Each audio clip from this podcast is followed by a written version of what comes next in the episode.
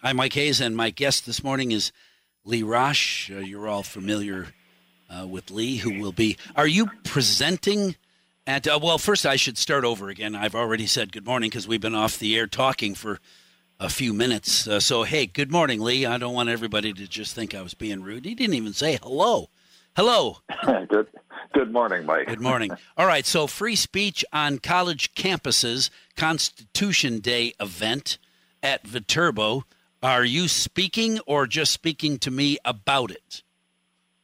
I'm speaking to you about it. Uh, Viterbo uh, and their uh, Center for Ethics is uh, Reinhart Center for Ethics is putting on the program in a partnership agreement with Leader Ethics, and so uh, we're jointly promoting it. And we brought in a, well recognized speaker on the topic, and so uh, we're hoping that we get a good turnout from the public. It's an important uh, topic to cover. I am sure. Every time Leader Ethics has uh, a presentation of some sort, and that's the half of this uh, uh joint venture that you represent, it is always well attended.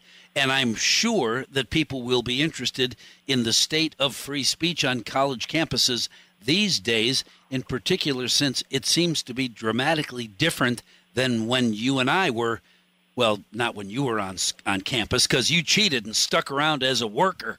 But back when you were back when you were a student and I was a student, things free speech on campus meant something very different. When did it change yeah. and, and, why? Well, I think there's a, a number of uh, factors that go into that, uh, Mike. But I, there's a study by Pew Research that showed um, that um, there was a dramatic shift in the Americans' confidence in the public's political wisdom uh, that happened uh, around 2007, 2008. Um, and for example, in 1997, 64% of the public had a great deal of confidence in the public's political wi- wisdom. That's now 34%. and so, uh, you know, when you have that kind of shift in um, in the I guess the political divide, it breaks down trust. And the college campuses are they're not exempt from that. In fact, they're probably uh, ground zero in many ways uh, sure. Uh, for that change. Well, and, and I blame college campuses and the media for fostering that divide because uh, you know as well as I do if you th- if you aren't a Biden supporter, then you're a horrible, horrible person and probably doing illegal things and probably should be prosecuted and probably should be in jail because anybody who likes Donald Trump is a horrible person. Period. End of conversation. No more free speech. You're just out. Well, you know, I think that's that's describing exactly what the concern is that we have. You know, we have to be able to uh, respect differences of opinion, right? And uh, and we and, and it starts with listening. And if you can hear from other people's perspectives, you can get a better sense of what is is behind their their their beliefs and their values. Um, and you can't do that when people are isolated in separate camps. It just doesn't work. Well, if you could isolate them in soundproof camps, then allow the speakers to speak and people can listen if they choose to or yell and scream if they choose to, but not be interrupting the speakers.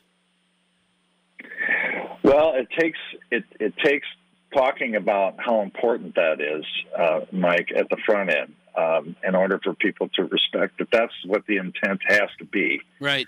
Um, and uh, and it's it's a challenge right now because um, right now the most vocal the people you hear the most from are on the extremes of this political divide.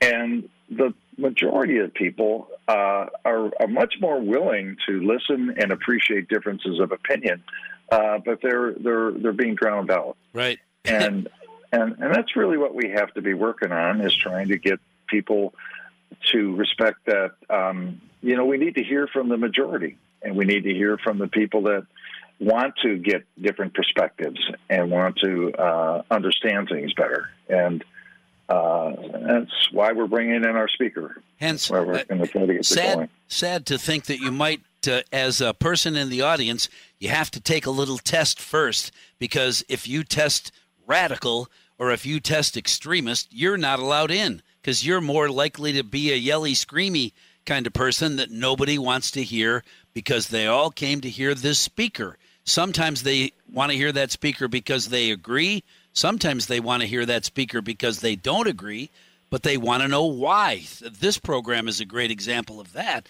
I don't agree with everybody's opinion, but you are so passionate about your opinion. I want to know why you feel that way in case I want to adjust my opinion. There's no yelling and screaming, at least not from me. Why why why isn't education still part of free speech? Well, uh, it's it's a journey we have to be on, uh, Mike, because that's a it's a cornerstone for uh, our democratic republic, and that is free speech. Um, and you know, free speech is not going to be comfortable. Uh, you know, the Supreme Court actually, uh, in their uh, uh, uh ruling, determined that lying is still free speech. free speech, and so that's a that's an interesting thing about our our democratic republic, but it's still critical because um, the in the absence of that, you really are going to a different set of assumptions, and we lose the freedom that we have as uh, as Americans. Then you end up hearing people yelling, "Your truth, my truth," because my experts say this, and your experts are liars, and I'm not listening to your experts. Everybody, shut up and put on a mask, or stay at home, yeah. or you know, my guys know about the vaccine. Your guys are extremists, and I'm not listening, and and we don't learn anything we don't. And you know, I uh, I also need to challenge the college campuses to find ways to get dialogue in a in a college environment Yikes, no in a way that encourages listening.